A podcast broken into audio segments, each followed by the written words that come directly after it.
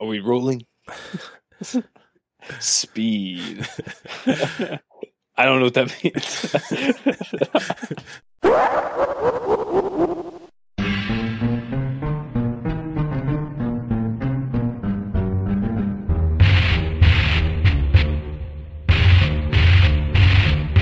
Put on your big Hollywood sunglasses and light the torch because it's cellar time.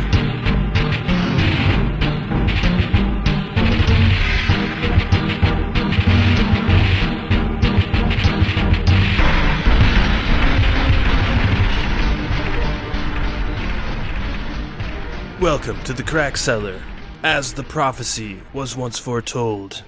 I'm T Spirit Penguin Daniel. and I have become sharpened nickel. Ooh. All Not right. broad. Broad no more. No. Okay. Sharp. Soon you will be withered. Broadcaster.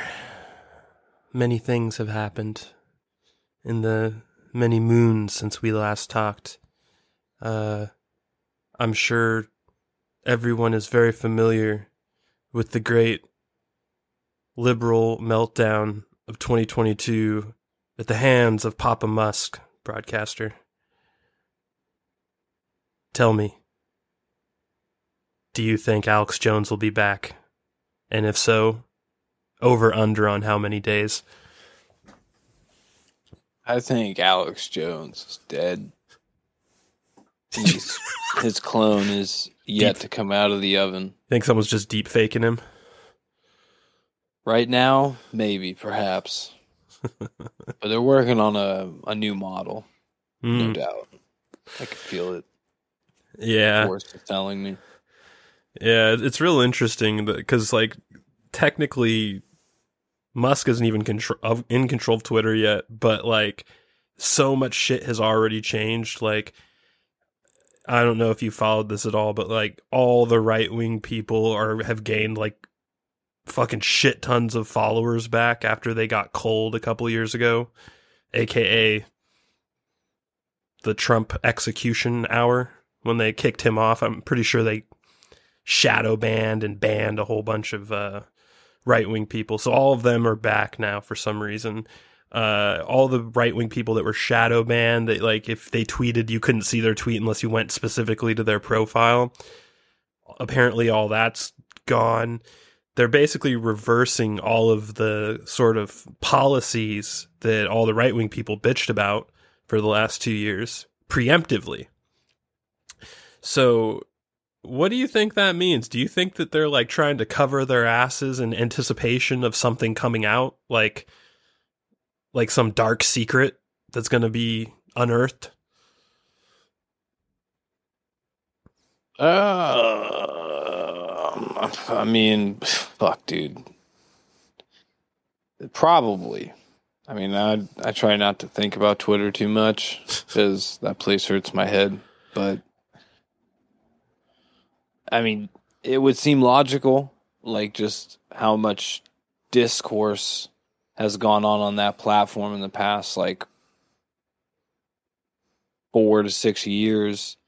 And these last four to six years have been well pretty game changing so it, it wouldn't surprise me to find out that they may have uh, i don't know influenced an election or something like that you know which you know given the right documents surface might point to some people committing fraud maybe i'm not sure you know something like that so Yeah, be- i mean i wouldn't be surprised when I think of Twitter headquarters right now, I just imagine like a thousand employees frantically shredding documents.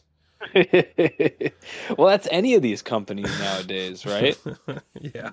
you know, it's like they're like picking out, uh, like turning a rock over on the beach. You just see all the crabs and shit flee.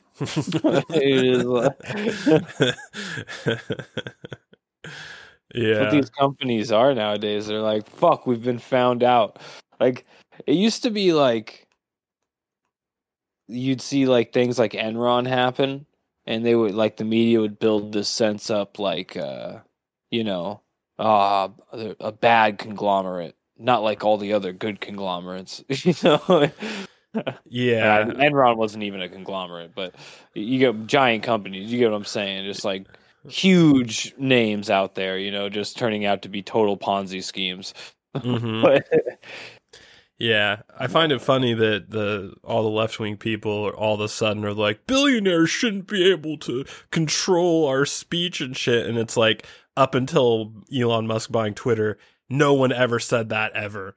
Like no one had problems with Jeff Bezos or any of these other guys because they had the right politics.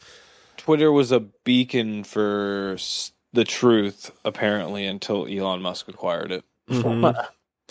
Yeah, yeah. It's Now it's, it's, uh, okay. it's okay if communist China controls TikTok that basically influences the entire culture that our kids uh exist in. Well, you don't have kids, but essentially all kids right now are obsessed with TikTok and we're okay with that. But not the smartest man in the world, or one of the smartest men in the world, who created Tesla and SpaceX and like all these crazy companies that should not have been successful but are by a miracle. And it's you can't call it a fluke either cuz he's done it several times. No one just starts a business to fly to the fucking moon, man. That's something out of a comic book. Dude, Elon Musk's like, "You know, I think I'm going to fly to the moon." he fucking I think crazy, that's the scariest part about the whole thing is that like the it it it just shows you how far off the mark we are as like a race. Mhm. You know, where it you have so many people whether they're they've been brainwashed or maybe they just they're not educated enough or whatever it is that they look up to someone like Elon Musk as a problem, Mhm. you know? Like this guy is pushing you know humanity forward. You know, he's trying to get people off of More than Oil- anyone else on the yeah, planet, you could argue. For sure. Like he's making huge revolutionary uh, uh, steps in electric vehicles, in uh, underground boring, in space exploration, in uh, I, I mean, uh, global internet, um, solar technology. Yeah, man. I mean, the Elon guy is Musk is going to Yeah. enable me to retire to a mountaintop someday because I'll be able to get some Starlink internet access. For sure. And if he, I don't think people realize like no one wants to think about like the things he's really trying to push the needle on because like you just said, like that just seems like some weird like, you know, dream of somebody, but you don't know how many people out there want to live where they grew up, you know, or Mhm. like want to live somewhere remote, but because of financial reasons, it's just not possible. And it makes large, small chunks of land highly populated by a majority of our race. And it fucking, it promotes disease and, and fucking stupidity fucking just like it just breeds bad things you know? So like just that one thing alone making people able to be a part of society on a on a regular level and work the job they want to do in far out places like you know just anywhere. Yeah. you don't have to be in a city. You don't have to be in a suburb somewhere. You don't have to be close to you know wherever but it- you know that's just one thing dude then all those other things we just named fucking are game changing as well just fucking figuring out a tunnel system underneath our roads would be game changing huge I don't know if couple he's still working on that. I think he might He have is. given up on that, He that, just- didn't he? no he just i just read something that he just started something up again Maybe it was on the back burner or something. yeah Yeah, it's, he's a man of ideas and a man of action, which is a rare combination. It's usually one or the other. Yeah, dude, and it's it's like who cares? He's a human being. He's gonna be he's gonna have some problems, and it's just like you're a problem. Like anybody that's talking shit has to realize they're a problem. They're Mhm. a bigger problem than Elon Musk is on the fucking world. So it's, Yeah. Well, that's the thing. It's weird. It's like a hundred percent of the people that are hating on Elon Musk are less important to him to than are less important to humanity than him. A hundred percent, which is a crazy thing to say, and it seems fallacious, but it's not. It's hundred percent true and uh, almost inarguable. Yeah, it's it's just yeah, but I mean just back to my original point. It's just really sad to see such a large chunk of people in this country seem to just hate him for no reason other than being one of the richest people ever in the world. You know, it's Mhm. just like, well, instead of just seeing that as a byproduct of being one of the most intellectually driven people in the world who has Yeah. made I, I get yeah we, and he's a the funny thing is is he's an african immigrant technically. So you like look at that and it's like man could you imagine if you just uh, you know, did like the Shaun King treatment on Elon Musk, give you know, gave him a little spray on tan, make him look a little ethnic, claim that he's like one tenth Cherokee, like fucking Pocahontas does, and uh, I wonder what like their take would be on him then. well he'd still be I mean he'd be a conservative black man I mean, it's true. Larry, I mean, Larry Elder like- is don't like definitely the black the black face of white supremacy. Uh, that's what they were calling him in the Southern California runoff election, or like the recall with Gavin Newsom. The Dude, black wish- face of white supremacy. I would have ran with that that's Oh, so good They live.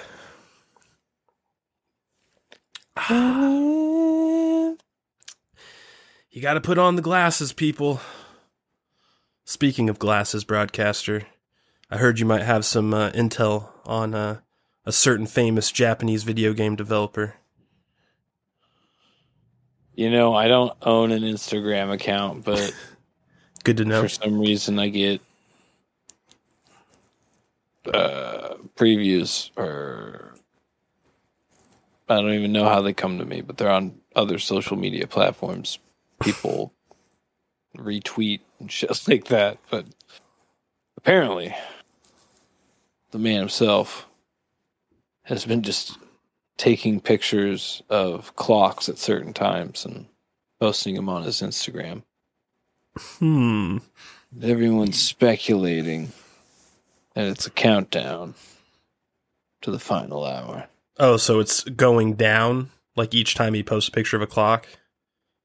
No, just random fucking times. Oh, what the fuck? yeah. okay. Uh, maybe the, maybe the dude just likes clocks, man. He's getting to that age.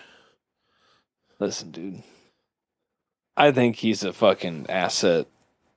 He's a, I mean, that guy, he was he was getting 13 year olds into DARPA. I was like, I was, I mean, I didn't even know what any of this shit was. And he was like, this is how the government will fuck you when you're 50.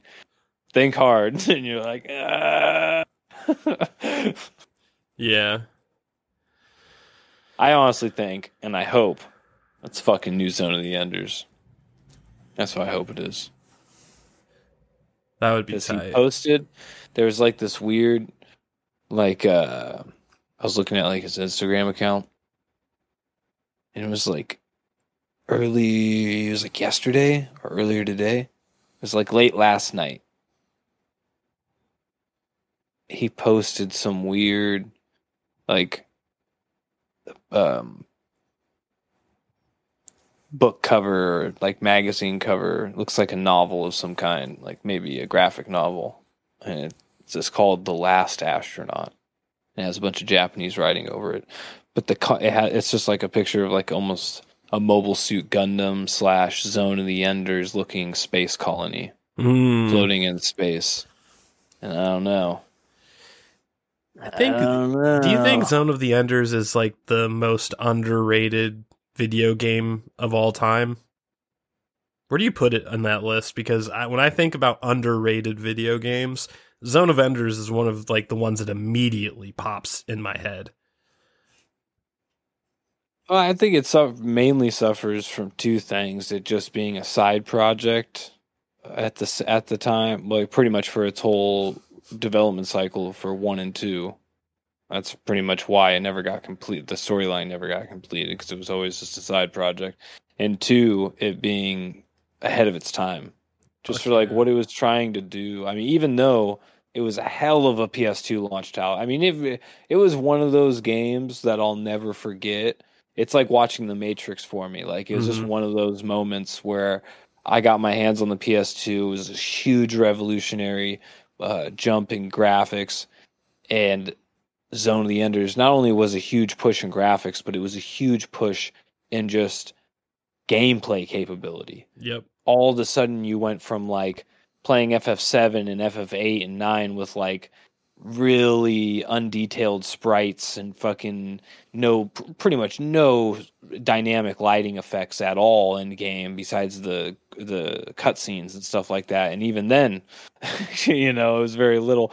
In this game you had shadows and and uh, beams of light and bunch of like machinery with little red tracers around their edges floating around you. And the your blade had energy aura glows and stuff like dude the graphics and how fast the mechs were the detail too dude like how those little hook thing came out of your feet when you touched the ground and it actually made sparks as you were grinding on the road and Mhm. it tore up the ground when you hit grass and earth. It was it was just uh, you didn't see anything like that ev- till like I think like the PS3. You know, you started to see things like that. Z- Zone of the Enders was Yeah. so much ahead of its time. Zo- One of the Zone of the most- Enders two was just Z- Zoe one magnified. Like it was it was awesome. Don't get me wrong, but it's just pretty much more of the same game. Yeah. Yeah, I, was, I like Zone of the Enders 2 as well, but Zone of the Enders 1 is just like a special game.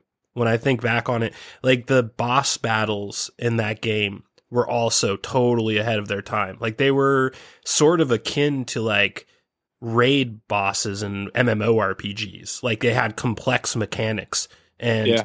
when I look back at that. Yeah. bosses usually like bosses really didn't have complex mechanics like that back then.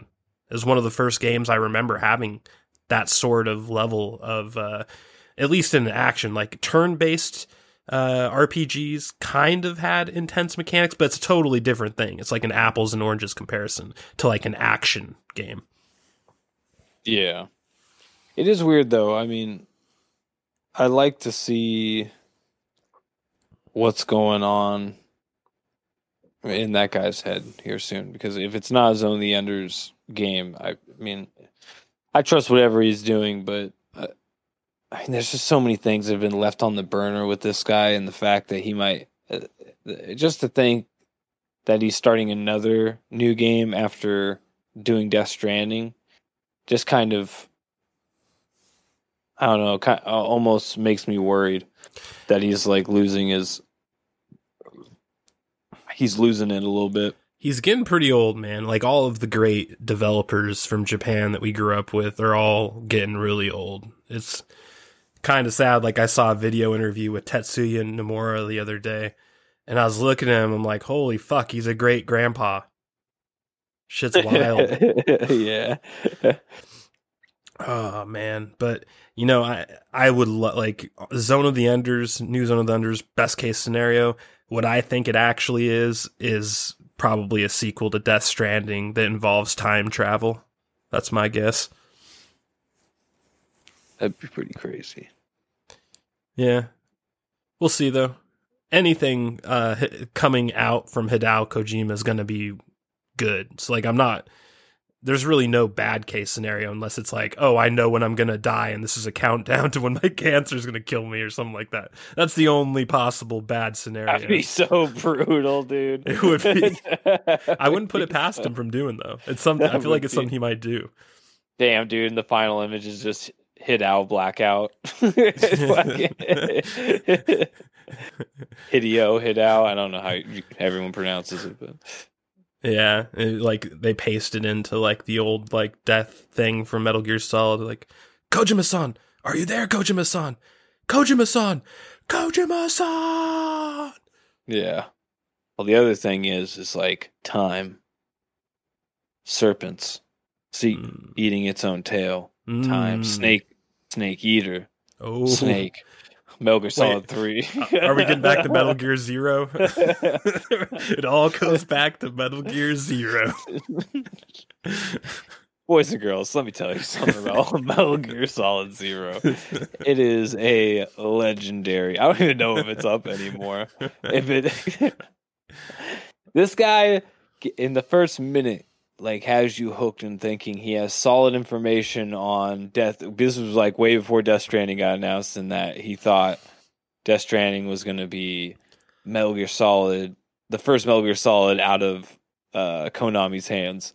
And you listen to him for like 45 seconds. You're like, all right, here we go, here we go. And then he's like, first, step one, we open up Photoshop. it just ends up being a fucking troll. Like the most, like eight minute long fucking troll you've ever seen. It's a fucking legendary, dude. It's absolutely It is. legendary. Uh, broadcaster, are you ready to get to our preview of Thor: Love and Thunder? Oh, dude. So ready for all the love and thunder. Padme. These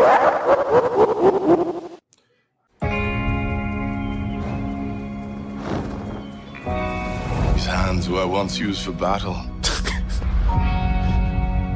now they're but humble tools for peace. I need to figure out exactly who I am. Oh my god.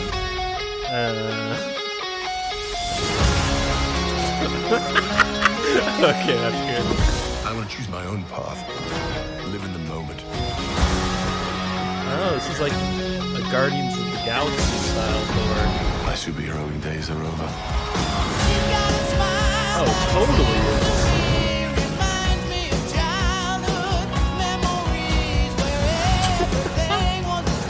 Kissing the blue hair.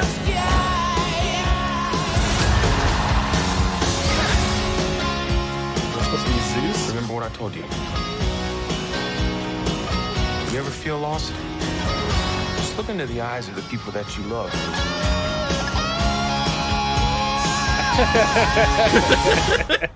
Not me. What? Just listening.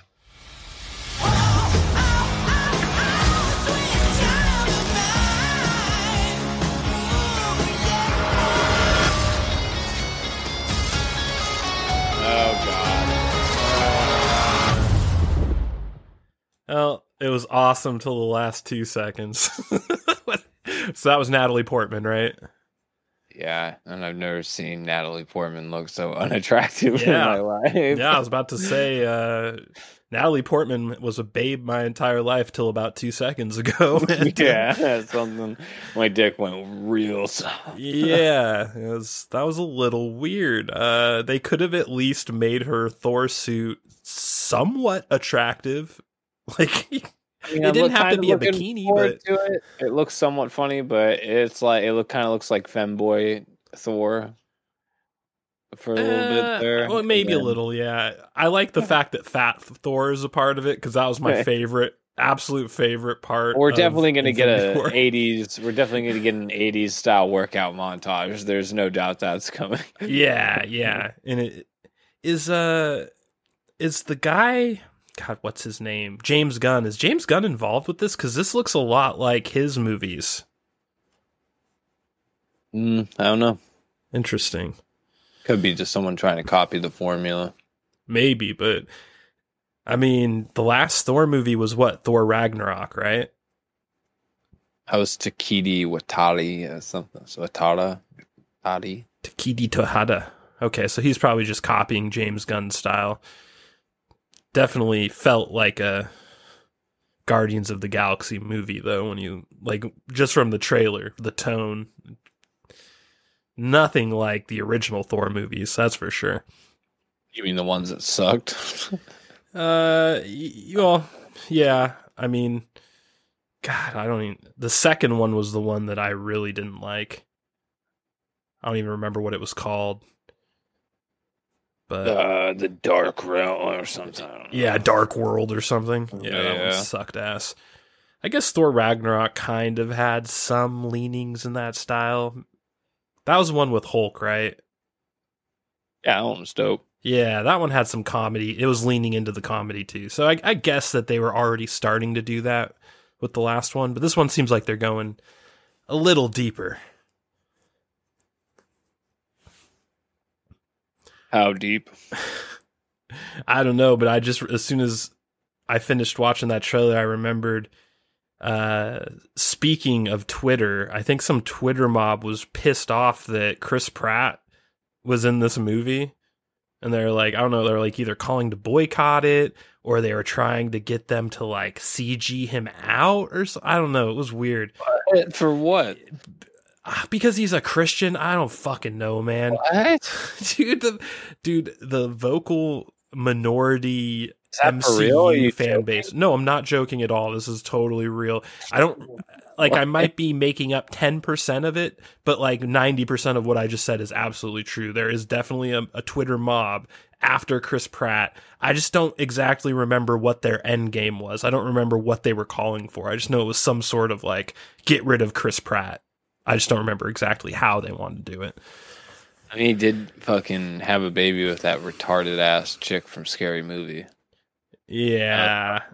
Mistake was and then he bounced and married fucking Arnold Schwarzenegger's relatively hot daughter. I got to say that I'm surprised Arnold produced a daughter that attractive. well, that's fucking uh, who was his wife at the time? That was uh wasn't she like a Victoria's Secret model? Fucking Are you talking about Anna Faris or are you talking about the Karen Schwarzenegger or whatever? oh, is it Karen Swartz? I I'm think talking- that's her name. Oh. I don't know then. Well, I don't know. I'm about. TLDR, she's pretty fucking hot, and uh, Chris Pratt definitely moved up in the world. It's interesting that people. You don't see a lot of hate for Hollywood actors just because they're Christian. Like, there are a lot of Christians in Hollywood. They don't go around bragging about it, but there's a lot of them in there. It's weird. Like, Chris Pratt hasn't really done anything. He hasn't been Me Too'd. Like, he hasn't done anything controversial. It's just really weird that like this like hate boner the left left wing MCU fans have for him. He probably retweeted Trump or something at some point in his career, Yeah. and it was just game over at that point. Yeah, there's probably like some low res image of his like locker and it had a Trump hat in it or something. yeah, probably. I- Did you wear a hat to your to the local pizzeria? It's on Sunday. yeah, he's playing Mario in the new Super Mario Brothers movie too, and they're all pissed off about that as well. He's playing Mario. Yep. I mean that. I'm not gonna lie, that sounds fucking hilarious. At the same time, I'm like, God damn it, this world's gonna burn. They should get Leguizamo back for Luigi. Uh, Tie it in. so not cool. Fuck that guy. He's a piece of shit. I know. It'd be funny though. They could argue politics while they're fighting Bowser. Pretty sure that guy was on the Epstein's flight logs. Yeah. I'm not. I'm making that up. I'm. I'm, I'm just. I really used to like John Leguizamo too. It really upsets me how much of a piece of shit he turned out to be. Like one of like people hate on the Spawn movie a lot, but Leguizamo in that Spawn movie was like one of the craziest demonic villains of all time. Like for sure. I think back on that that character and it's like haunting. It was a haunting character. Fucking the pest, Pest was a classic. dude. Was that uh Romeo and Juliet Must Die? Oh man, I forgot about that one. Yeah, dude, he had some bangers back in the day. Um, Sad. what else? He was uh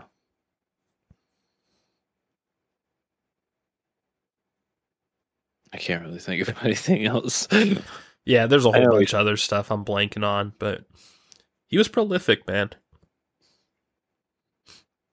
what happens when uh put yourself out there eventually um you realize they're pieces of shit. Yeah. Like the latest, like all he does now is like woke comedy specials about Mexican history or something that are just like basically him like being racist towards white people for an hour. I tried watching like five minutes of it and I just had to turn it off. It was so cringe. Yeah, they're he's one of those people that thinks he's way cooler than he is. Yeah. Bummer.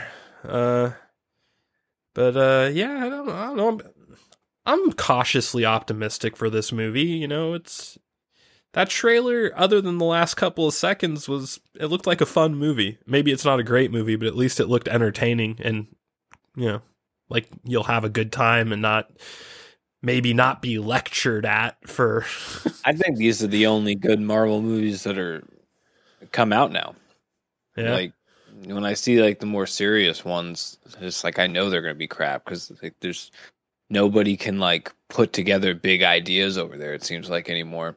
I mean, you we're about to review Batman, and I'm gonna compare a very classic Marvel movie to Batman here soon, but it just seems like compared to the first couple phases of the MCU, they were so slow burn and well thought out and carefully constructed. And when the, the payoffs were good, you know, and now they just seem to be trying to do that every two movies now, mhm. and it's just it, it, sucks. It just it's they're terrible.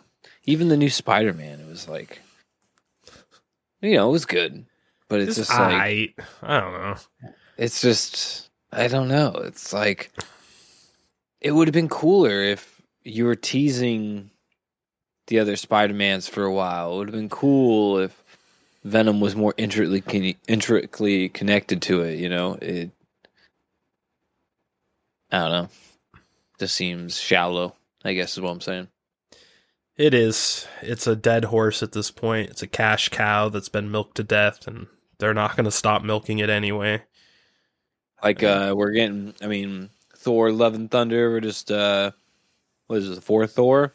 We're just randomly getting Jane Foster as Thor, who wasn't even in the last one at all, and I think she was like barely in the second one. Or no, she was pretty heavily involved in the second one, wasn't she? Yeah, I I think she was. Yeah, the the Ragnarok though. Was she even in Thor Ragnarok? No. Yeah, I don't think so. Yeah, it's quite the about face. And uh yeah, that costume, it's just like they just dressed her in a male Thor costume. Like could you at least feminize it a little bit? I forget where she when they originally did it, but I mean it's comic accurate, but I don't know how recent of a storyline it is. Some tells me it was made in the 2010s, like, kind of thing. Yeah. I don't know. I know nothing about female Thor. I didn't even know it was a thing. I'm guessing that most of the female versions of male superheroes all are like post 2010. But uh Yep. That'd be correct. what are you going to do, man? We live in a society. yeah. Wow, Arthur, you're a really good dancer. Thanks. Ah, man. So the the creator of this new one though, he's like a he's a woke tard, right? I'm pretty sure I saw some like interviews with him where he was virtue signaling quite heavily. What's his name? Something Tahiti or Talibi or something. Oh, so it was the same guy that did Ragnarok. Yeah. And I liked Ragnarok, but I don't know. Maybe this guy can separate his fucking shit with like creative process cuz some people can do that, you know. I don't know. Jojo Rabbit was pretty cool. Literally did a boy Nazi Boy Scout camp movie. what? huh. You never Yeah. seen that? No, I don't think so. Yeah, it's called Jojo Rabbit, and they're like in this Nazi town where everyone's pretty much like Boy Scout Nazis. and like the kid is like hiding a little Jewish girl um from his family. And it's like this, you know, kind of kid friendly, like, oh, this family's different than the rest of the Nazis. They actually like Jews. Oh, they're not really Nazis after all type story, you know? Ah, interesting. But it's it's funny, dude. interesting. Pretty funny movie. And he did Well, that. I was his yeah. little baby. Yeah, I'll give him the benefit of the doubt because Thor Ragnarok, I did like that movie. That was one of my favorite of like these like recent MCU movies. Like uh, like of all the ones that have come out in like say the last 6 years, Ragnarok was one of my favorites. Up like Infinity War Part 1, Thor Ragnarok, and that's about it. I think I don't really think I like any of the other Wait a ones. you didn't like James Spader as Ultron? That was that was longer than 6 years ago, man. Damn, wasn't. Yeah, I'm pretty sure that was like eight years ago. Pretty sure Age of Ultron was like 2014, I believe. Maybe 2015. Definitely a long time ago. Damn. Uh, well, broadcaster. Any final thoughts before we move on to the review that would be king? A statue will be erected in my honor.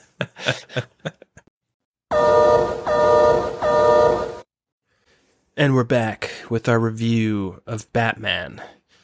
And the creator of this reboot, I guess, describes it as the following When the Riddler, a sadistic serial killer, begins murdering key political figures in Gotham, Batman is forced to investigate the city's hidden corruption and question his family's involvement. Short and sweet, broadcaster Nichols. So, uh, lay it on thick. You like this one? Tickle your fancy, did it? Dude, it's the shit. it's the shiznit. It's the best shit I've ever seen, dude. Mm. I think it was dope. Yeah? I think it was.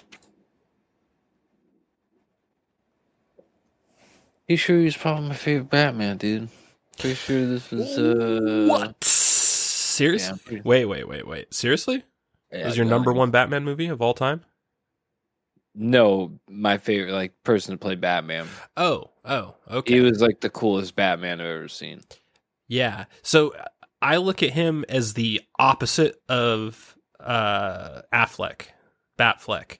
Uh, I he thought was probably the most disappointing Batman I've ever seen. Batfleck was the Yeah. worst Batman of all time, but he was a decent Bruce Wayne. His Bruce Wayne was okay. It was wasn't as good as uh, Keaton's, but it was good. This is the opposite. Pattinson is by far the best Batman of all the Batmans, and I actually include Keaton in that. I think he's a better Batman than Keaton, and I feel dirty even saying that. On the other You- hand, I think he's a actually feels- mediocre Bruce Wayne. I think he's an okay Bruce Wayne, but not great. I think he's probably in the bottom half percentile of Bruce Wayne's, in my opinion. Yeah. I don't know. I think him his voiceovers as Bruce Wayne are really good. Like with his like monologues and stuff like that, especially at the beginning when he's like Tuesday six o'clock, like that. like that was, I thought that was fucking. And then when at the end when the city's flooded, he's like Wednesday, seven p.m. City fucking flooded. fucking sucks. yeah. I, Yeah. just- I love it. and I know it's like it's year one Bruce Wayne, but the year thing two. That's literally the first thing out of his mouth. He goes on a year two monologue. Okay, well, whatever. It's uh, ba- year like, one, year years. two, same thing. Been doing this for two years, man. Fucking sucks, dude. Nothing's changed. Rape, violence, it's all up. the th- the thing with Bruce Wayne to me is I've always looked at as Bruce Wayne is sort of like a James Bond 007 type. He's supposed to be a little debonair, you know, has his way with the ladies, drinks fine scotches, that type of Well, thing. he's still a kid. Right, and I give him a pass on that part of it. But even then, even considering that it's you know supposed to be Bruce Wayne at age twenty five or whatever, I don't know exactly what age I he's supposed to be. He's supposed to be. I think he's supposed to be younger. To be honest. I don't know exactly what age he's supposed to be, but Robert Pattinson is like my age. He's like in his mid thirties, so I don't I don't know what they're going for, but he just comes off as sort of like a brat still. Like he, I don't know, man. His interactions with Alfred just pissed me off. Like every time he talked to Alfred, I'm like, "Bitch, that's Alfred. You respect that motherfucker, little bitch." Yeah, well, this just goes to show you the adolescence at this point. You know, like Mhm. I, I don't know. I thought it was. I felt like it was carefully constructed. You know, I felt like his attitude towards Alfred, everything was fine. I think it was a little dramatic, and this was probably Yeah, the one first- of the only things that I thought was a down, not a downside, but it was just the highlighted worst part of the movie for me was his interactions with Alfred in general. It didn't matter. Yeah. It seemed like the guy that played Alfred and Robert Pattinson didn't have chemistry or something. Like almost like there's beef between them or something. Because then the this the hospital scene when Alfred's on the hospital bed and he's like, they're pretty much just having that weird conversation where it's like, we love each other, right? type of thing. Mm-hmm. like, that seemed so phoned in on Robert Pattinson's part. Like it just did not seem believable. It was the only part in the movie where I was like, kind of like taken back and been like, was I just under an illusion this whole time? Because this seems like really bad acting right now. Yeah. I agree with you there. And his very first scene with Alfred at, at- towards the beginning of the movie, where he like he does like that cringy, just stereotypical "You're not my dad" line. I just oh, You're not my God, I dad, Alfred. Hated that so much. I just wanted to punch him, man. It's like, dude. yeah, that's and those are moments where I want to give the actor the benefit of the doubt because I'm just thinking, man, you had eh, like maybe you just there was no choice. You had to do it. Maybe you voice your concern to how robotic that sound that would sound, but no one would listen to you. But at the same time, I'm like, dude, you're Robert fucking Pattinson, dude. You should just be able to pull enough weight and be like, yeah, I'm not saying it like that. I'm sorry. you know, like there should be you know some executive choice Mhm.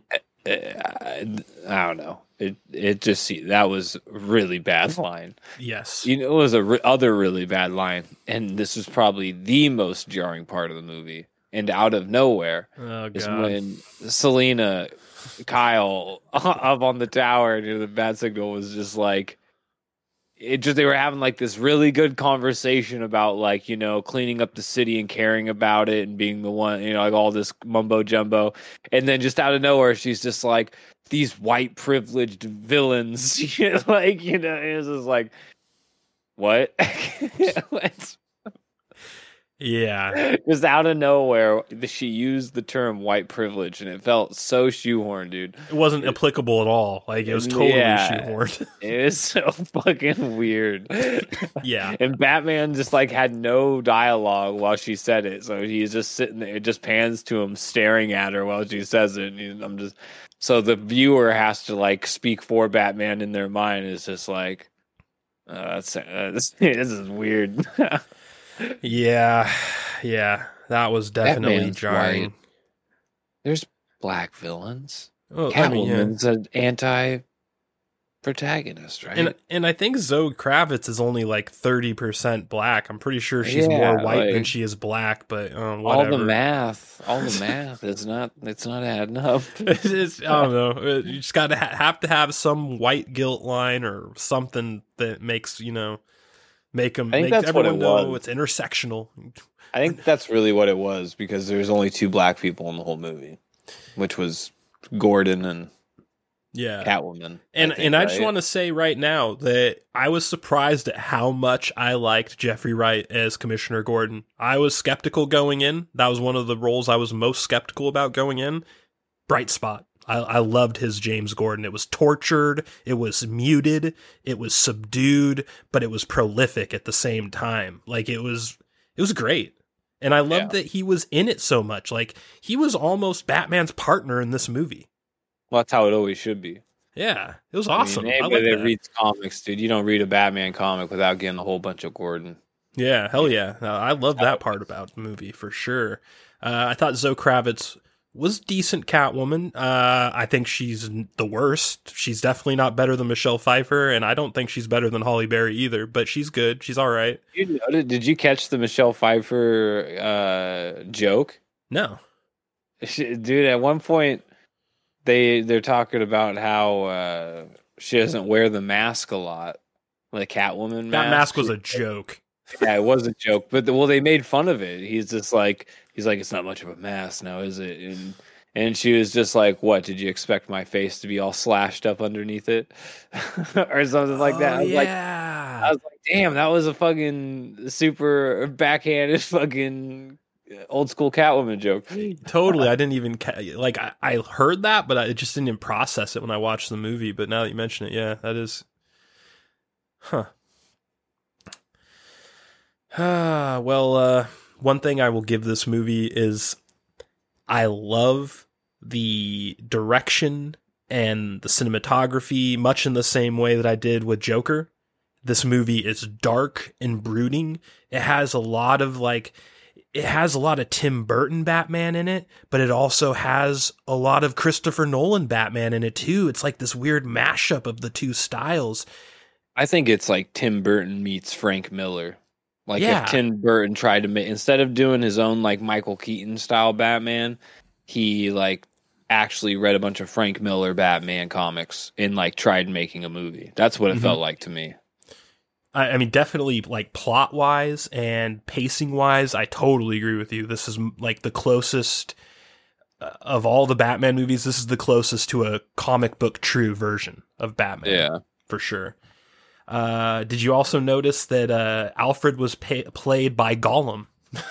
I forgot Yeah. to mention Oh, that. yeah, That's sure. fucking Gollum playing Alfred, and he did a pretty damn good Alfred. I was like, wow, you know, Oh, he's a really solid actor. He was no one was a bad actor in this. That was the crazy. But I mean, there were people that were like barely in it to the point where I could I I couldn't say like definitively if they did a great job because they were so their parts were so small and fast. But dude, anybody of significance in this movie was knocked it out of the park. yeah, I like the Riddler, Paul Dano. That guy, Yeah. he. Well, he's a fucking he. He's he, dude. He's he should have awards. yes, like, He like I don't get like how he hasn't man. picked up because that's fucking that's uh what's his name from There Will Be Blood. You know That- Mhm. that's I mean he's been in all kinds of movies. He deserves like way more credit than he gets.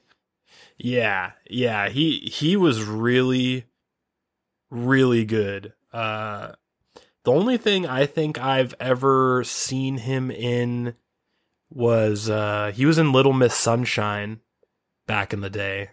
Yeah, Um I think that's it though. I think that's the only thing cuz I've never seen There Will Be Blood. It's one of those movies I want to watch, but it's 4 hours long so I never get around to it. Someday I'll watch it. is it really four hours long? Dude, it's like three hours, 38 minutes or some shit, man. That's I- crazy because I've seen it like four times. What? And I didn't even think I didn't even notice once because that's a dude. That's a legendary good movie. If you even consider yourself a thinking person at all, you'll love that. Yeah. You'll love that fucking movie. I'm, go- I'm gonna watch it someday. Like, I want to watch it. It's just like, it's so hard It's- for me to watch four hour movies, man.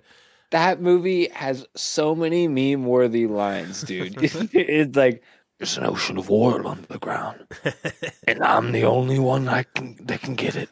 it's like, dude, I have a competition in me. You see, I have to win. I can't let anyone else succeed. Dude, Uh, Daniel Day Lewis knocked it out of the fucking park. Absolutely. and then he went back to making shoes in some fucking village in Somalia. The cobbler, you poor.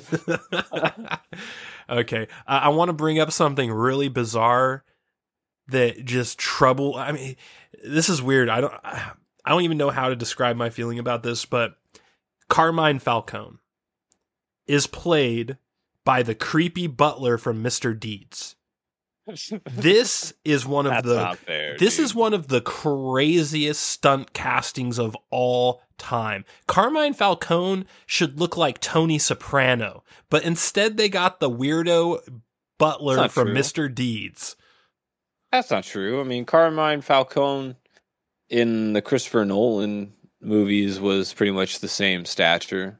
He had a little bit of a better jawline, Uh, but well, I'm talking about comic- build. I'm talking about comic book Falcone, how he looks in the comic Yeah. books. He looks It- like that- Tony It Soprano. hasn't. It hasn't been like that since like the '90s. well, so either they way, changed- dude. yeah, fucking- they changed that a long time ago. Regardless, my point is is that John I love John Turturro. I love him. He's one of my favorite comedic yeah. actors. He was in uh, The Secret Window with Johnny Depp back in the day playing the man the man in the with the black hat. Oh wow, He- dude! He is a great fucking actor, but when I saw that he was playing Falcone, I was like thrown back. Like it was like fucking uh, Grandmaster Yoda showed up and force pushed me into a wall. Is how I felt. It, it was. It's just a crazy, crazy stunt casting. That being said, I liked his performance. I liked him. I, I I just can't really wrap my head around the whole thing though. Like he should not be Falcone. It's just weird, man. I actually enjoyed it as Falcone. To be honest, it was actually kind of heartbroken that you don't agree. Like, I was like, I like seeing him act because every time I see him, I'm like, you know, I don't expect you to do serious roles, but I just always want to give really funny people a chance to be serious because I know that that's something that plagues them in their lives. You know, is they want to do something serious and they know no one's gonna like take them seriously. Yeah. No, you're know, so when I- misunderstanding though. I liked him as Falcone. I just can't believe that I liked him as Falcone. yeah. like, I'm just like uh, like it just it's crazy. It shouldn't be, Yeah. but it is. He was Uh, super creepy in the fucking club 44 Oh, below when he first comes up to Catwoman. He's just like, and like when that happens, and then after the fact, she's just like, he's my father. I'm like, what? Yeah. yeah, a little uh, taboo, uh, taboo six going on here. that whole that whole relationship was super weird. I don't. and what what about the dude that played Gil Colson? Uh, The that fucking weirdo at the 44 Oh, yeah. below.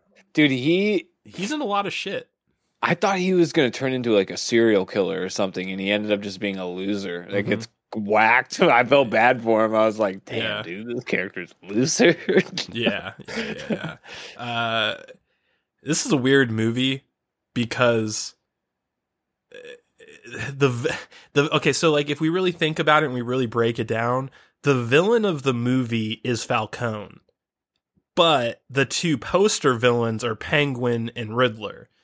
But they're really not the villains per se. Like I guess you could make more of an argument for Riddler because of, you know, he's like the serial he's like murdering people and doing the clues and leading Batman on that wild goose chase.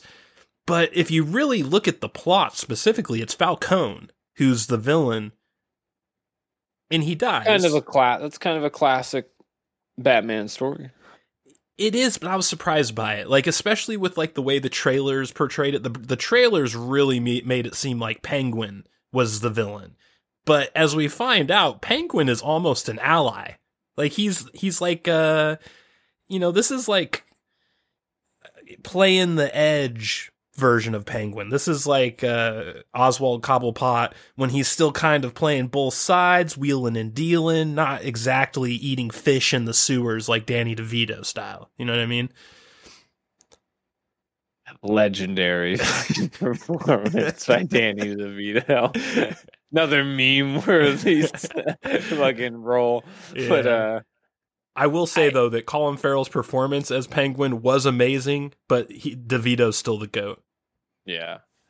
Well, I mean, again, you know, like you can't really have Penguin without Falcone. You know, those characters are pretty integral with each other until Falcone ultimately passes in the comics, and then obviously in this movie. But Mm-hmm. I, that's Batman. That's also kind of a Batman thing, you know, like all all of the Batman villains eventually, most of them work with Batman at one point or another in some way loosely. Totally. You That's know, one like of the many Mr. reasons. Freeze and you know all that. One of the many reasons this movie is very comic book accurate. It for the most Yeah. part. Not nothing's Talk- perfect, oh, but man. talking about Mr. Freeze, think about what Mr. Freeze would have looked like in this movie if they actually used him as a villain. Like just the aesthetic of this movie and what they would have brought to the suit. I think it probably would have looked pretty fucking dope, dude. yeah, it would have looked like the main character from Dead Space. Something like that, dude. Something really fucking cool, dude. The lighting effects probably would have been the shit. But yeah. I honestly like this movie really reminded me of Blade Runner a lot aesthetically. Totally. And the diner scene that was probably cinematog- cinematically it was probably one of my favorite shots in the whole movie. When uh Falcone dies and they run up to the uh, to the apartment and they're doing the investigating and all that crap and then finally somebody comes in they're like we somebody saw him leave the building we tracked him to a diner or whatever and they just it shows that that wide frame shot of all the cops slowly uh coming up to the diner with like the neon glowing lights and the rain Oh, and that was then- really cool. it shows them bust him and then the, the riddler looks out to the window and the batman is just slowly kind of coming out of the dark in, in the rain looking through the window at him Mhm. like that shot was really fucking cool fuck yeah. i thought it was dope as fuck Definitely. This this movie is full of little set pieces that are just like amazingly well done. yeah and the I- person that came up with the red the red flare there's like two scenes one in the beginning you know where he's holding it above his head and his cape's kind of like floating with the red flare mi- gas in the back and then there's the other one where he's rescuing all the people and it's like showing him lead all the people out of the darkness those two were crazy good too it's i don't know who came up with that but they deserve a raise Agreed. Yeah. Uh, I think Matt Reeves did a pretty damn good job with this movie. Um, I have a few problems with it though. Um, first of all, the Batmobile sucks, and it's only in one fucking scene in the entire three-hour movie. What, dude? What well the hell? prototype it's year two that's his first batmobile right? And that's fine. But it was literally not even put together at the beginning of the movie right and that was i think that was my the part of it i did like is that you actually kind of like saw it before it was built but a fucking Bugatti super engine and a fucking Dodge Charger body, pretty much. it- it's the it's like the vin diesel fast and furious batmobile like i like i swear i expected vin diesel to pop his head out and say it's about family That's what he really should have turned around and said to Alfred. You're my fam, My your family, Alfred. now let's shoot this family, car into space I need you to help me ram this car into Arkham Asylum. I couldn't believe how little it was featured in the movie, though. Like a three-hour movie, how many minutes of screen time did the Batmobile have? Like fifteen minutes tops, maybe less. Yeah. But honestly, I think that's see, I look at those differently. You know, like I, I see that as like world building. Kind of like to encapsulate where you're at in you know, the time frame of, of Batman's story like age and storyline, because that's his first Batmobile. It's his first chance to use it and it breaks down on it the first time, you know, so like I and it gets fucked it also gets fucked up, you know. So Yeah. it's I don't know. I mean, you could It be just- right. Maybe I'm being too harsh on it, but I, I just like I expected to see a little bit more of the Batmobile than that. Like, Like he doesn't have Lucius Fox yet, you know. Alfred's still worried about him being Batman. He's not getting laid. you know, dude. Like, He's not getting. this is this isn't good. This isn't a good time in Batman's life right now. Yeah. Yeah. He's he's forgetting to take off the mascara when he goes home. that was really funny. Is that he still had that mascara on when he told Alfred Uh-huh. he's not his father. He just turned around like a fucking emo kid. You're not my father, Alfred. Yeah, it was a little cringy. I was, you know, I was surprised because I'm at a point now where I don't really identify Robert Pattinson as the Twilight kid anymore, like I used to for a long time. But now I kind of, I don't know. If anything, I look at him He's more. the lighthouse drunk. yeah, I look at him. I identify him more with Willem Dafoe in The Lighthouse at this point. Getting fucked up on church time. but I feel like he kind of reverted a little bit back to Twilight mode in this movie. And that that scene that we were just talking about is a perfect example of that. Like, you're not my dad with like mascara on his eyes and shit. It's like, uh, I think, yeah, for sure. I, but I also think it was kind of proper because, like, out of all the acting gigs he's ever done, I guess vampires is fictional and Batman is pretty fictional. So he's just like, well, I've never really done like a, a anything else close to this besides Twilight. So like, Mhm. I guess I could see why he pulls from that a little bit. You know, a mythical character, but yeah, but no, yeah, Don't yeah, do it. yeah, don't do it. uh, dude i really gotta say dude his batman moments were so fucking i i was like just really surprised how well he played shockingly Batman. good Batman. Yeah. Yeah, shockingly Like- good. the end there when he takes the double barrel to the chest dude it like that had me going so much i was like bro it is and and then he just gets pulled up and fucking that so, so why when he gets pulled up and it they make it seem like he's dying right there for a Mhm. second. Like Selina's just like it's okay it's over it's over and he's having trouble breathing and he's starting to close his eyes and you're like oh shit batman's dying. And then Selina just straight up gets started to get strangled to death. Like this is a pretty brutal strangle job that's going down. And he just reaches for his belt and pulls out some bane juice which is Mhm. fucking in- insane he just like so he has some prototype bane juice in his belt this whole fucking time and he even has a spot on his fucking armor where he's to inject it he's like thought about it. this is a calculated uh, step here and dude when he the the camera effects and just his sheer like anger acting when that hits his leg was like dope his, his Yeah. rage was so fucking cool when that hit his leg dude and he just starts beating he just crushed that dude's face oh that was super dope that was one of those other scenes in the movie where it kind of just shows you that he has the potential to be you know batman for the next you know five Oh yeah, eight years Oh you yeah, know? for sure. And I think he can improve his Bruce Wayne performance. He doesn't need to do a thing to his Batman. It is perfect already. I still can't believe that I, in my mind it's already past Keaton who he is my Batman and he was my number 1 till now. But fair is fair. I can't, you know, I can't play Homer. That was an amazing Batman performance that was unbelievable to watch at times. yeah yeah and the the intro scene with him where he beats the thugs up Oh, I love that. That whole subway. intro is one of my favorite parts of this movie. I love the Halloween aspect of it, and I love Yep. how all the Halloween costumes are super creepy. It reminds me of uh, uh, Scarecrow, his uh, his gas that makes you hallucinate. That's Yeah. kind of what all the masks looked like.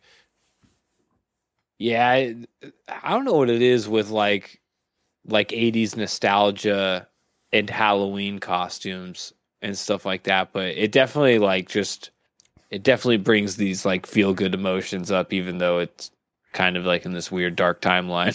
Yeah. Set in this really gothic city, but Yeah, and the the city itself looked very much like the Tim Burton style Batman Yeah. Gotham City, which I really love and appreciate. The that scene though where he beats up those guys, the way he just comes out of the darkness. uh, Dude, that whole fucking scene was so awesome, and like the way at the end, after he just beaten everyone up, he just like casually turns his head up towards the sky and looks at the fuck the bat signal, all sinister like. Yeah, some of his mannerisms to like questions po- posed to him like are just fucking hilarious. Where he's just like, hmm. it just looks away. Yeah. Indeed. Uh, one thing that was tough though watching this movie is do you do you remember when we first previewed Batman like a year ago and we were talking about the rumor that production was stopped several times because Robert Pattinson and Zoe Kravitz were just fucking like rabbits on set? Damn, for real, dude. That's my man, dude. You re- do you remember My man. the whole movie, every every scene I just be like he fucked her after that scene. He fucked her after that scene. it was a little distracting, man, honestly. dude. yeah, they did have some pretty good sexual chemistry, so this explains a lot. Yeah. Yeah. no wonders they had the motorcycle scene at Mhm. the end. And let's talk about waste of time in this movie, because I think this is the, probably the worst thing the movie has going for it is that it's three hours long, and about an hour of it, I would say, is un, absolutely unnecessary. There's some bloat for sure. yeah, like the whole eh, because the first hour and a half of this movie, they're slowly building up the fact that Thomas Wayne was not the guy you think he is, and he's a little bit more corrupt, and yada yada. And then the movie gets to about the two hour mark, and they go on to this sideline, the side story to fully flesh out the Thomas Wayne is a crook story, and it, you know, you find out, you know, necessary beats. I, you know, Thomas didn't exactly just go to fucking Falcone to put a hit on him. It was more like Falcone did it on purpose to have weight on Thomas.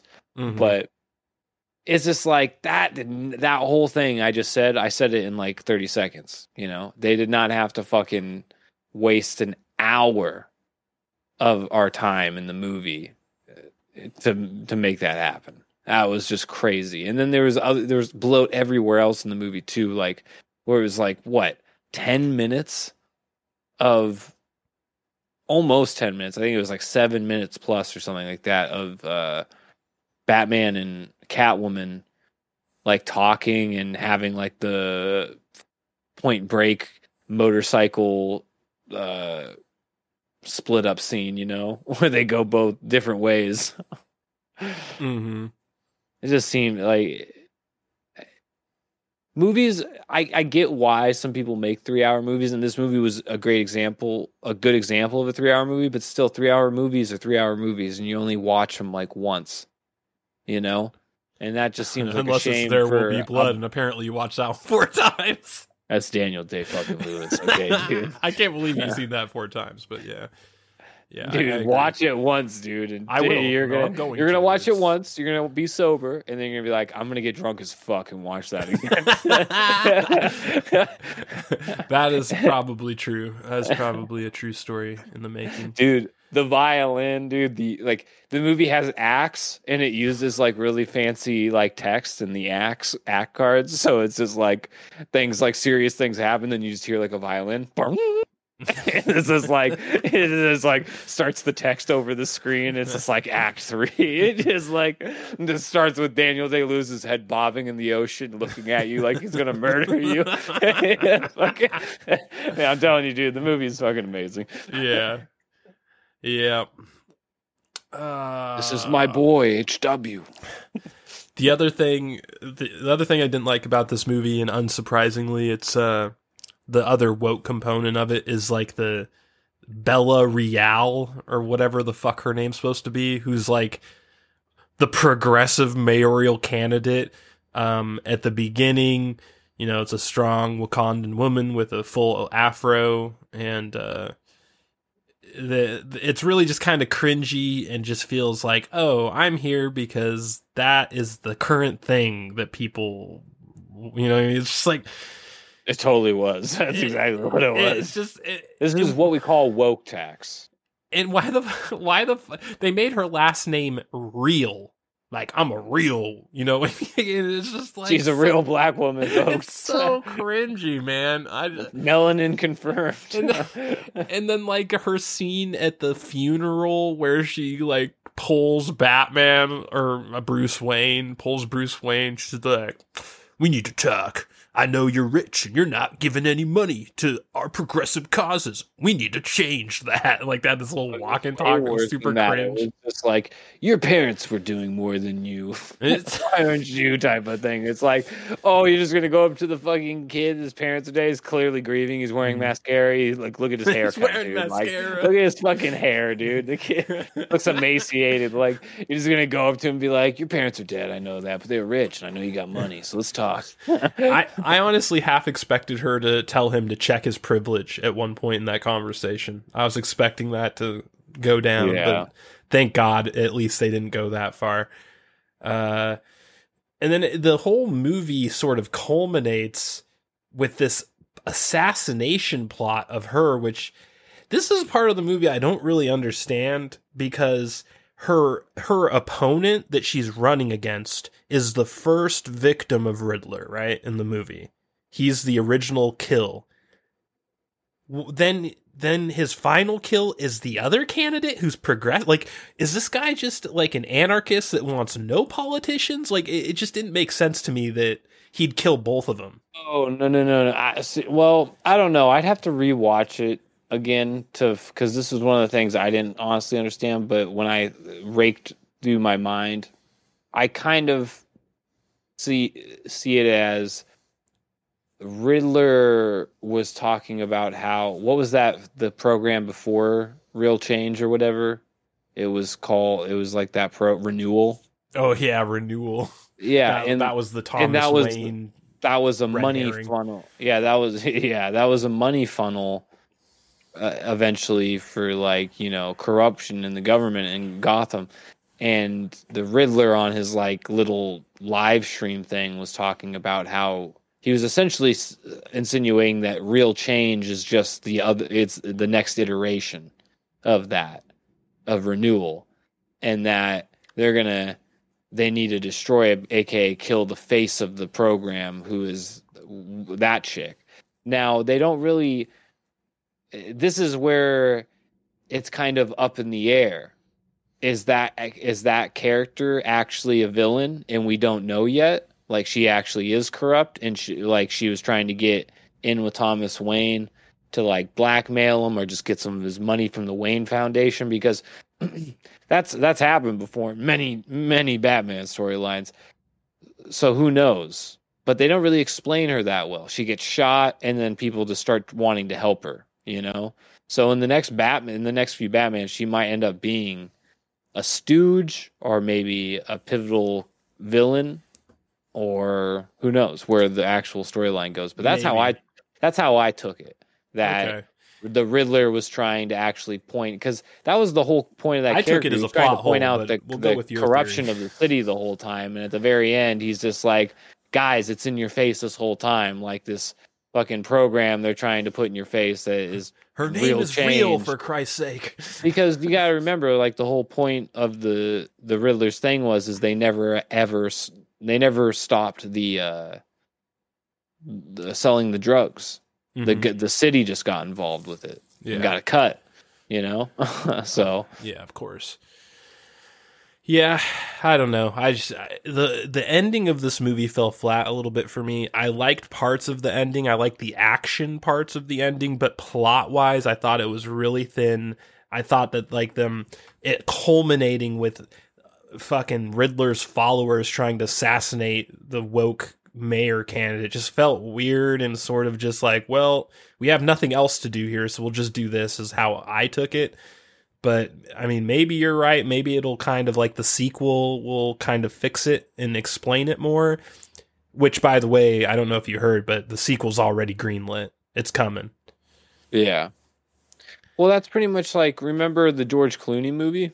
Batman and Robin. Fuck yeah! Yeah, like there was a very similar scene in that where like Batman goes to a bank, Bruce Wayne goes to a banquet, and like I think it's, I think it's uh, what's her name, fucking Uma Thurman is Poison Ivy or something, That- and she's like trying to grease him the same way. What's her name from The Real Change is trying to grease uh, Robert Pattinson in that scene.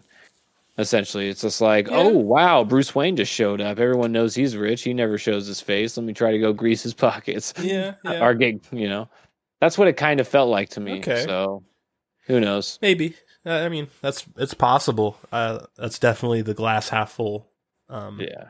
Take on it. I And- definitely have high hope because, especially with the movie ending with uh, the the retaining wall breaking in Ark Mhm. part of Arkham or uh, pretty much the whole Arkham district and part of like Gotham City floods. Mhm. Like that is one of the coolest storylines that has never been told cinematically in Batman history, and they set it up. Yeah. So was cool. that going forward is going to be super dope. So okay, so do you like- think the next Batman movie is going to actually have that as a part of it, or do you- because like I kind of was thinking they sure. were going to skip time a little bit and go past that when it was already fixed. So you No, think when the dude. next movie starts, it's going to be like right after this one ends? You think it's just going to go straight? Absolutely, Okay. it's gonna be it's gonna be like a year, t- year two and a half, year three movie with uh, him going to Arkham Asylum. Because pretty much what's gonna happen is is that flooding is going to um, make all the villains get out of Arkham, and the Gotham's gonna fall into chaos. Yeah. So, well, they they set like, up Joker. Uh, did you notice that? yeah, yeah. At the end, I guess there's Arkham like a delete. I never. I guess I didn't see it, but I guess there's like seven minutes of like, or six minutes of a deleted scene where Joker or uh, Robert Pattinson's Batman goes to Joker to ask him for help with the Riddler case. Yeah, um, I think the reason they cut that is because they're in talks with Joaquin Phoenix. I have a feeling.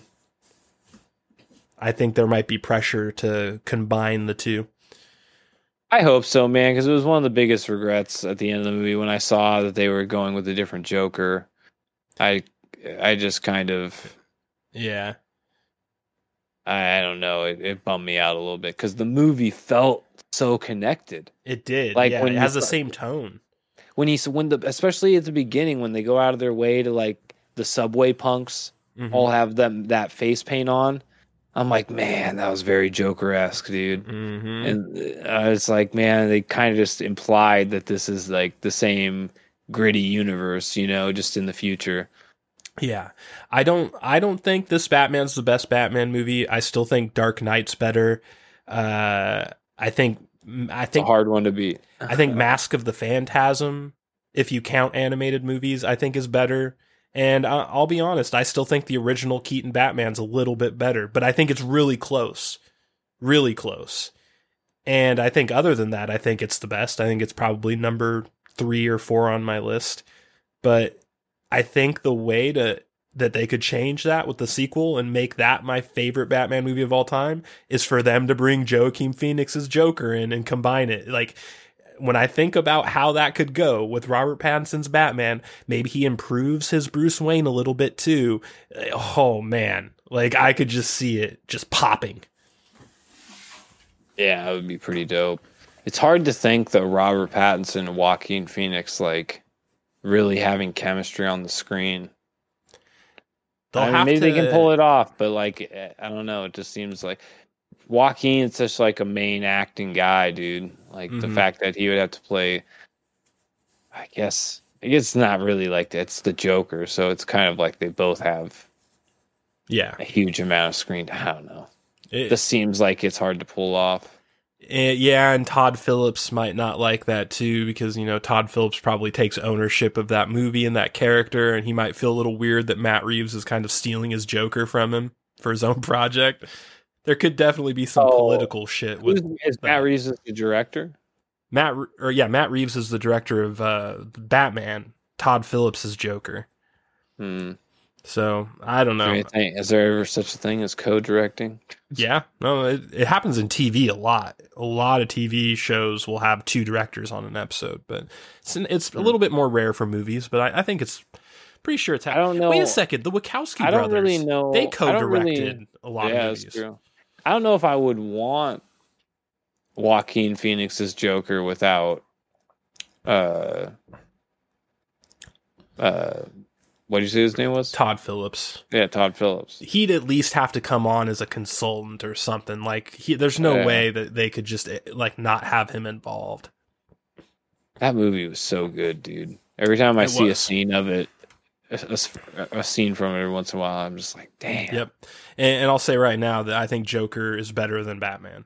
Oh, absolutely. So, Uh, still a good movie. though. Joker is just a timepiece, dude. It is. Like It's legendary. a- it's like there will be really blood good. for Batman.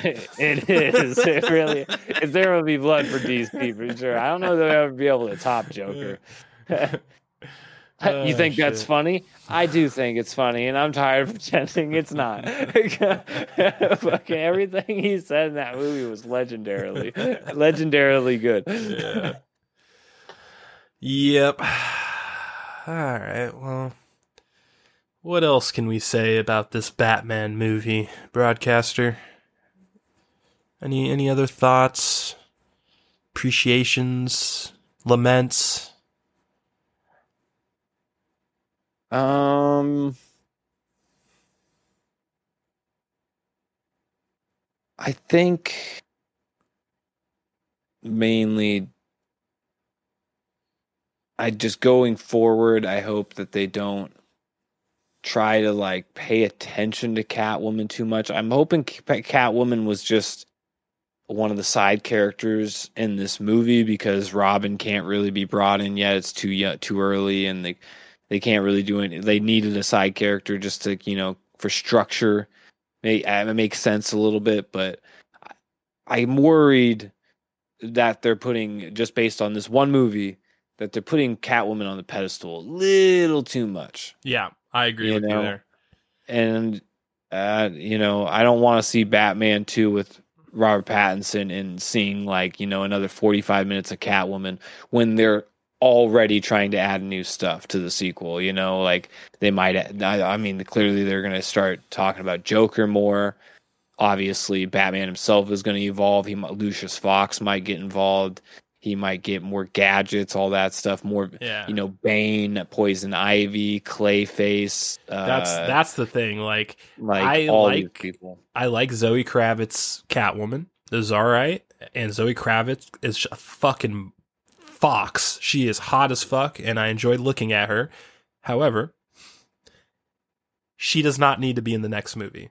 And I don't think she needs to be in any more movies. I think that she should this should just be her movie. And I think she did a good job and she like if you think about this movie, it really just boils down to Falcone's the villain. There's this big sort of like Batman is basically like L from Death Note investigating this big ball of wax, and it eventually leads to Falcone murdered his parents and killed uh, Selina Kyle's mom and is the dad of Selina Kyle, and it ends with him getting murked. And I think that's a tight finished story. And I don't think Catwoman needs to stick around. And like you said, there are so many villains. Well, Bruce and, and Selina get married eventually, so she comes. She's integral to the whole Batman storyline. But yeah, I don't want to see. I, I I get what you're saying. Right. That could be four movies from now if they go Yeah, that far. What I'm exactly. saying is that like you you're what you just said that the the premise of the flood is going to unlock Arkham Asylum and let the Joker out, let all these other villains out. Okay, good. Let's do that and let's not dwell on Catwoman. It makes no effing sense to. So I really hope that they don't do that. And I would be happy if she doesn't show up for two or three more movies. Bring her back Batman 4 if we get that far. Yeah. Yeah, we. It, it. I think it's just interesting to think about what they're gonna because these Batmans they never stick around for long. You always like when they get introduced, you're thinking, "Oh man, this is the next Batman. They're gonna cover everything," but they really don't. They only do a little chunk of established storylines from comics and stuff, and then they're gone before you know it. So I'm interested to see what Robertson Robert Pattinson's era of Batman's actually going to be. So right now it seems like Arkham Asylum, which is pretty cool because we've never gotten that. No, not in the movies. Uh, if you ever watch the Gotham TV show, which is like year zero Batman, it's when Batman's still like a teenager. Uh, the, you see a lot of Arkham Asylum in that, and uh, so yeah, like you can see some Arkham Asylum stuff, but not on the movies. Just in the you know, obviously in the comics and in that Gotham TV show. Which, by the way, video games too. Video games. Oh yeah, well yeah, the Batman got those yeah for sure. I, I just want to throw this out there. That Gotham TV series, all, while the final season was very meh, Final uh, two seasons were garbage. yeah, dude. okay, true.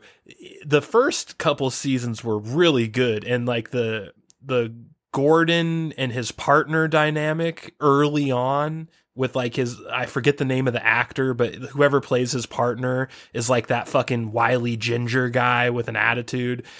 That was an amazing buddy cop dynamic that I never expected, and that that TV show was decent. I, I think if you're a Batman fan and you've never watched that Gotham TV series, I think you you should give it a watch. At, at least for the first couple of seasons, it's pretty good in my opinion. Hey, even Jada Pinkett Smith's in it, dude. One of her best roles. Not saying much, God damn. Keep my wife's name out your mouth. Naomi. Okay, broadcaster. Well, before we get to our uh, official rating, I have one final question. Uh, Neri, I, I'm gonna ask you for a prediction, and the easy answer is Joker. But let's let's just just leave Joker out, and let's let's just make him on the the ban list for answers on this. Who do you think is going to be a villain in the sequel? Because the sequel's greenlit; it's happening. So and there's like fucking 30 Batman villains to choose from. Let's not use Joker. Who do you think's coming in the next Batman movie as a villain? Uh. Well, just given the times and certain clues in the movie, I'm going to say there's a high chance of Poison Ivy. Yeah. Bane. Hugo Strange. And wasn't there a crocodile villain? yeah, there is a crocodile villain. I forget his name, but there is. I feel like just because you know the city is about to get flooded, there might be a chance of him showing up. Hmm. But he's one of the more ridiculous villains. Yeah. I really think because it's all going to revolve around Arkham Asylum and they need to have female empowerment and they showed the Bane juice at the last little bit of the movie. Yeah. I think that really sets up the premise that A, Bane might come around in the next movie or maybe he'll be at the very end. Maybe they'll, sh- you know, foreshadow him at the end of the next movie. I think Poison Ivy showing up is probably almost guaranteed because there's not many female big female villains in Batman and she's probably one of the biggest. I feel like if Poison Ivy shows up, then Catwoman's going to be back too, which is going to bum Yeah. me out. But you're probably right. And then Hugo Strange. I'm really hoping for Hugo Strange just because he's one of my favorite fucking comic book villains of all time in DC. He has like when he gets drawn, well, he looks super fucking creepy, dude. Mhm. and he also was uh, a psychiatrist or a doctor or something at Arkham Asylum. Mhm. He's all, he also case studies Batman, so Yeah. I think that's coming. He's the person. He Hugo Strange is who creates Bane, right? Uh, In the comics, I feel like that's true. Maybe I'm making that up. is it? I thought I could've Hugo swore. Strange. I think because if, if we're going really far back, I'm pretty sure Hugo Strange and Mister Freeze had some weird. They they, did, they yeah. were the same character at one point and then like there was like an actual split like hugo strange became his own character but he was actually the original mr freeze or something like that technically i don't remember Yeah. Yeah. Well, I think that you're probably right, and I think my prediction is less likely to be true, but I'm going to make it anyway. I think is I think we're getting the Court of Owls in the sequel. I think it's Well- going to tie into that whole renewal project thing with Thomas Wayne and Martha Wayne. I think Oh, for Hugo sure. Strange is going to be involved too because I'm pretty sure that's- he was a part of the the Court of Owls, right? Wasn't Hugo Strange a part of that? Yeah. Well, he's like Hugo Strange is like OG. He's like one of the first recurring villains, but uh I definitely I think it's gonna be the side story though. I think I don't know if that's gonna be the main plot. I think Arkham Asylum's gonna be the main plot, but I think that is gonna be like the foreshadowing plot in in the next movie is the the continuation of Thomas Wayne and the Renewer Renewal Foundation and eventually the Court of Owls. Yeah. Because they haven't, I mean, they haven't even showed a goddamn owl statue in that movie. I doubt they're just going to drop the Court of Owls on the bat. just the thing with me is the tone of the first movie in every way just screams Court of Owls incoming for some reason. Like it's a primordial feeling I have watching that movie that the Court of Owls are just coming. It just fits everything about that first movie. The aesthetic and just everything, the writing style, the the way they try and frame it as more of like a detective Batman, but rather than action hero Batman. We'll see though. yeah. All right, broadcaster. Well, as you know, here in the crack cellar, we have a official, patented Ghostbusters rating system we use to rate all of our reviews. And uh, on that system, broadcaster, what do you rate the 2022 reboot of Batman? Of Batman.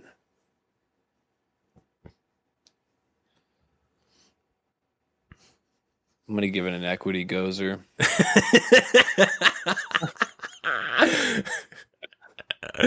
An equity gozer. No one expects the equity gozer. No. No, that's not right. cut that, cut that. That's not right. I mean, I kind of.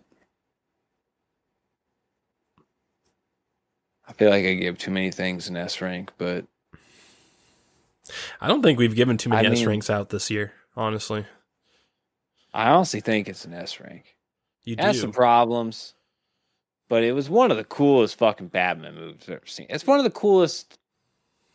I, I don't know. Maybe maybe it's because it's like one of the only cool serious comic book movies I've seen, and I'm just seeing you're like a like you're a that. thirsty man in the desert that found a Yeah. spring. Yeah. exactly. But yeah, I'll, I'm you know I'm gonna give it A transgender boogeyman. I'm gonna give it a verified bo- uh, a verified Stay Puft. Oh, there we go. Blue check Man. mark Stay Puft. yeah, blue check mark Stay Puft. That's what I'm gonna give it. It has some problems, but Yeah. they can be fixed. They can, forward. yeah. It's a great start, and I'm glad it's getting a sequel. When I heard it was getting a sequel, I was very glad to hear that because it deserves a sequel. It's not perfect.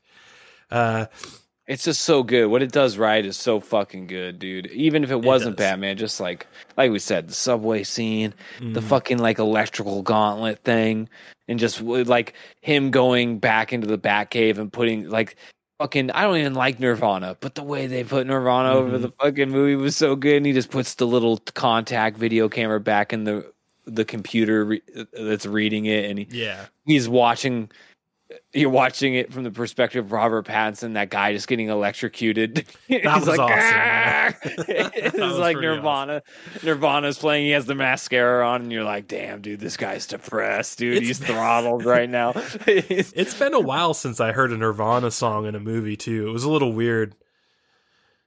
yeah, it really though. set the tone, though. It was really Yeah. good. It was a good choice. Yeah, yeah. Uh, you know, I'm also going to give it a Stay Puft, but I'm going to give it an off-brand Stay Pufts. This is like This is like- Select. Has Stay a hole poked in it. You didn't notice. It's Yeah. stale. yeah, yeah. Uh, it is an A rank. It's an excellent movie. Uh there's just there's just a few things about it that really rubbed me the wrong way. A few of them can be fixed in the sequel by explaining some things, like with the plot hole that I was talking about at the end. Maybe it's not a plot hole and they'll explain it and I'll be like, okay, so it's, that'll help the first movie a little bit to me. But at the same time, there's certain things that you just can't really change. And I just, I don't think this is a perfect movie. I, I don't even think it's really I don't know, man. Like it's, uh, I think it's only like my fourth favorite Batman, and I like it, but it's just like how, I don't know. I feel like there's a lot of weird hype energy around this movie. It might be a little bit undeserving, but I think we're going to that whole thirsty man in the desert thing that we just talked about. I think that's really what's happening. People are so fatigued by fucking Captain Marvel and fucking Captain Falcon and the Winter bitch. Like all these shitty comic book properties that are just so bad that you get something like this and y- your instinct is like, this is the greatest thing I've ever seen. But if you really think about it, it's like, there's no way this movie is better than The Dark Knight. Like The Dark Knight is a true S rank Batman movie. I don't It's know. not. Even, uh, it's not even close have to, I have to go, I probably have to go back and watch it and really see, but I know it's a great movie, but I don't know. It- This Batman was super fucking good. dude. I put good, like but this is DC's Iron Man 1, you know, like with Joker and this new Batman. This is like the phase for DC where they're like in spirit they're spirit. I agree starting a new brand, you know, like this is the start of like their turn, you know. That's what it feels like for me. it's yeah like I, i'm not yeah i'm explaining a lot about a good rank i'm giving it because i feel bad for giving it a good rank because it's not the best rank but i just don't think this movie is perfection like a lot of people seem to think it is i think it's really good and it sets up like you said it sets up the dc universe in a way that hasn't the, the last time the DC universe is this exciting was in 2005 when Batman Begins came out or whatever. And it's just like it's been a Well, while. yeah.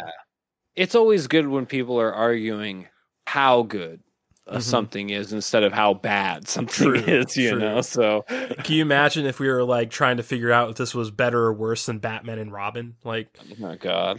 like at least we're not doing that. Uh, Yeah. and on that note, we'll close out. Bat nipples. Remember, dude? Rock hard, bat nipples. the fucking breast, the bat press breastplates on the costume had nipples, dude. was it? Someone Wasn't there like a- designed nipples on a bat plate. Wasn't there a dick bulge too? yeah, dude. No, it was- very sexual, dude. It was very sexual. And they had Batgirl in it too. oh man! Oh You yeah, know, Alicia Clooney. Silverstone. Yeah, dude. You oh, know, I Clooney forgot that she was in that. Man, He was getting the slip of that crack back Hmm. then, dude. He was Oh, probably fucking her in the Clooney. Batgirl costume, dude. He was like, no, keep the Definitely costume.